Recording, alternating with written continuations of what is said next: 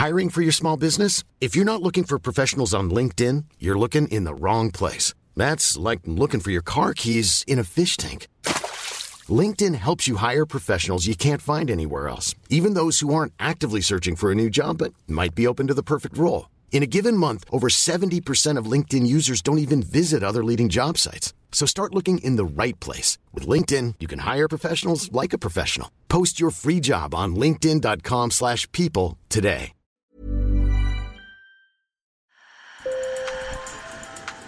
Bonjour. Hello. Hola. Marhaba Sur le fil. Le podcast d'actu de l'AFP. Des nouvelles choisies pour vous sur notre fil info. Sur le fil part au Brésil aujourd'hui en pleine campagne électorale. L'élection présidentielle se tient dans un mois, jour pour jour, le 2 octobre. Il y a une douzaine de candidats au premier tour, mais le duel qui focalise toute l'attention se joue entre les deux favoris, l'ancien président Lula et le chef d'État actuel, Jair Bolsonaro. Être président est difficile, mais je suis très fier de savoir qu'aucun communiste n'occupe ce fauteuil à Brasilia. Dans ce meeting, le président d'extrême droite, Jair Bolsonaro, fait allusion à son principal rival Lula. De son côté, Lula, icône de la gauche sud-américaine, met en garde les Brésiliens. Ce qui est en jeu en ce moment, c'est la démocratie contre le fascisme. Ce qui est en jeu en ce moment, c'est la démocratie contre la barbarie.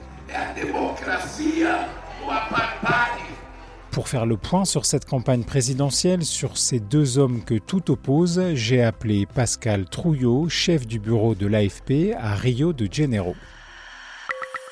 Sur le fil. Pascal Trouillot dresse le portrait des deux favoris. Bolsonaro, au départ, c'était un modeste député hein, pendant 27 ans. C'est un nostalgique de la dictature. Et là, il achève à 67 ans un mandat qui est extrêmement chaotique et vraiment marqué par de nombreuses crises et de nombreux reculs. Il a très très souvent remis en cause les institutions. Il a attaqué violemment les juges de la Cour suprême. Il a mis en question la fiabilité du vote électronique aussi, donc la transparence des élections.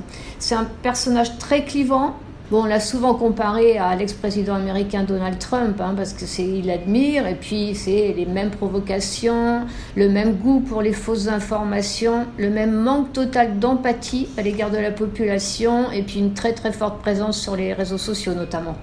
Lula, et Lula il a 76 ans, c'est un ancien métallo, leader syndical. Bon, il a déjà été deux fois président euh, au début des années 2000. Euh, c'est un très habile politique et un bon tribun. C'est l'icône de la gauche, non seulement au Brésil, mais vraiment au-delà, dans toute l'Amérique latine. Ses soutiens voient en lui un dirigeant proche du peuple et ses détracteurs voient en lui l'incarnation honnie de la corruption, notamment autour du, scandale de, de, Petrobras. Bon, Lula avait été empêché de se présenter en 2018 pour cause de corruption. Il a une revanche à prendre. Euh, il a fait un an et demi de prison en 2018, 2019. Tout le monde le pensait à moitié, à moitié mort politiquement et là il revient et en plus il est le favori des sondages. Dans les sondages, le candidat du Parti des travailleurs, le PT, caracole en tête. Lula recueillait 47% des intentions de vote à la mi-août contre 32% pour Bolsonaro. Mais Bolsonaro remonte un petit peu, il a regagné quelques points récemment. Bon, ce qu'on peut dire à un mois du premier tour, c'est que les chances de réélection de Bolsonaro ne sont pas nulles, mais qu'elles sont minces. La campagne électorale vient en fait de démarrer. On a eu les premières longues interviews de Bolsonaro puis de Lula au grand journal télévisé du soir sur TV Globo la semaine dernière. Les commentateurs politiques euh, ont estimé en général que Lula avait fait une meilleure prestation lors de son interview. En revanche, qu'il avait plutôt raté le premier grand débat qu'il mettait pour la première fois euh, en face de Bolsonaro. Mais Bolsonaro s'en est pas si mal tiré finalement, sauf qu'il s'est tiré une balle dans le pied euh, avec des commentaires misogynes qui, ont vraiment beaucoup choqué et qui ont fait le buzz. Et à la limite, c'est surtout ce qu'on a retenu de la prestation de Bolsonaro à ce premier grand débat présidentiel. Lula a dit que Bolsonaro était le bouffon de la cour récemment à la télévision. Bon, il l'a qualifié de, génocidaire, de négationniste à cause de sa gestion absolument catastrophique du, Covid. Et Bolsonaro, de son côté, il a souhaité à Lula de, de, pourrir en prison lors de la précédente campagne. Et là, récemment, à la télévision, il l'a traité de voleur et puis il l'appelle l'ex-prisonnier. Donc, ils se font vraiment pas de cadeaux. Un mois avant le premier tour, les programmes politiques des deux candidats ne sont pas très précis, selon Pascal Trouillot. Enfin, l'idée, c'est quand même de ratisser large pour euh, obtenir le, maximum de voix. Donc, les programmes sont, quand même encore assez flous. Bon, Bolsonaro, sans surprise, défend les, les valeurs traditionnelles que sont Dieu, la famille, euh, la patrie. Nous comprenons bien que le Brésil est un pays qui doit réussir, un pays qui a vocation à être Está condenado a ser cristão. La lutte contre la corruption, ça avait été un de son grands thèmes à sa première élection. On a vu ce que ça a donné avec des effets plus que mitigés. Euh, sinon, il est en faveur du développement de l'Amazonie, par exemple, extraction minière, agricole. Euh. Pour Lula, ça serait Lula prenait des aides pour désentêter 70% des Brésiliens qui sont, dans le rouge. Pas mal de programmes sociaux, évidemment, pour euh, tenter de réduire les inégalités qui sont abyssales au Brésil et qui se creusent encore aujourd'hui et puis rouvrir le Brésil sur le monde, qui est quand même un pays qui s'est beaucoup isolé sur le plan diplomatique sous Bolsonaro. Ce pays doit être à nouveau respecté dans le monde. Ce pays ne peut pas avoir un président comme celui-là que personne ne veut accueillir ou venir voir.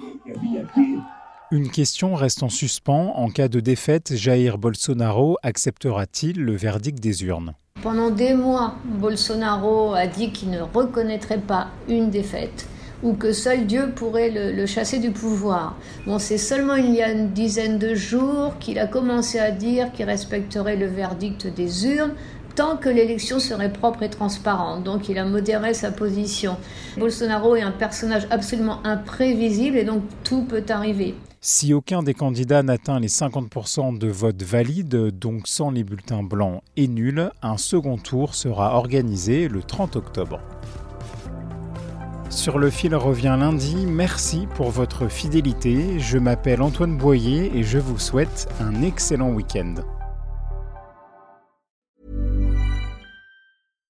Deserves the best, and there's no better place to shop for Mother's Day than Whole Foods Market. They're your destination for unbeatable savings, from premium gifts to show-stopping flowers and irresistible desserts. Start by saving 33% with Prime on all body care and candles. Then get a 15-stem bunch of tulips for just $9.99 each with Prime. Round out Mom's menu with festive rosé, irresistible berry chantilly cake, and more special treats. Come celebrate Mother's Day at Whole Foods Market.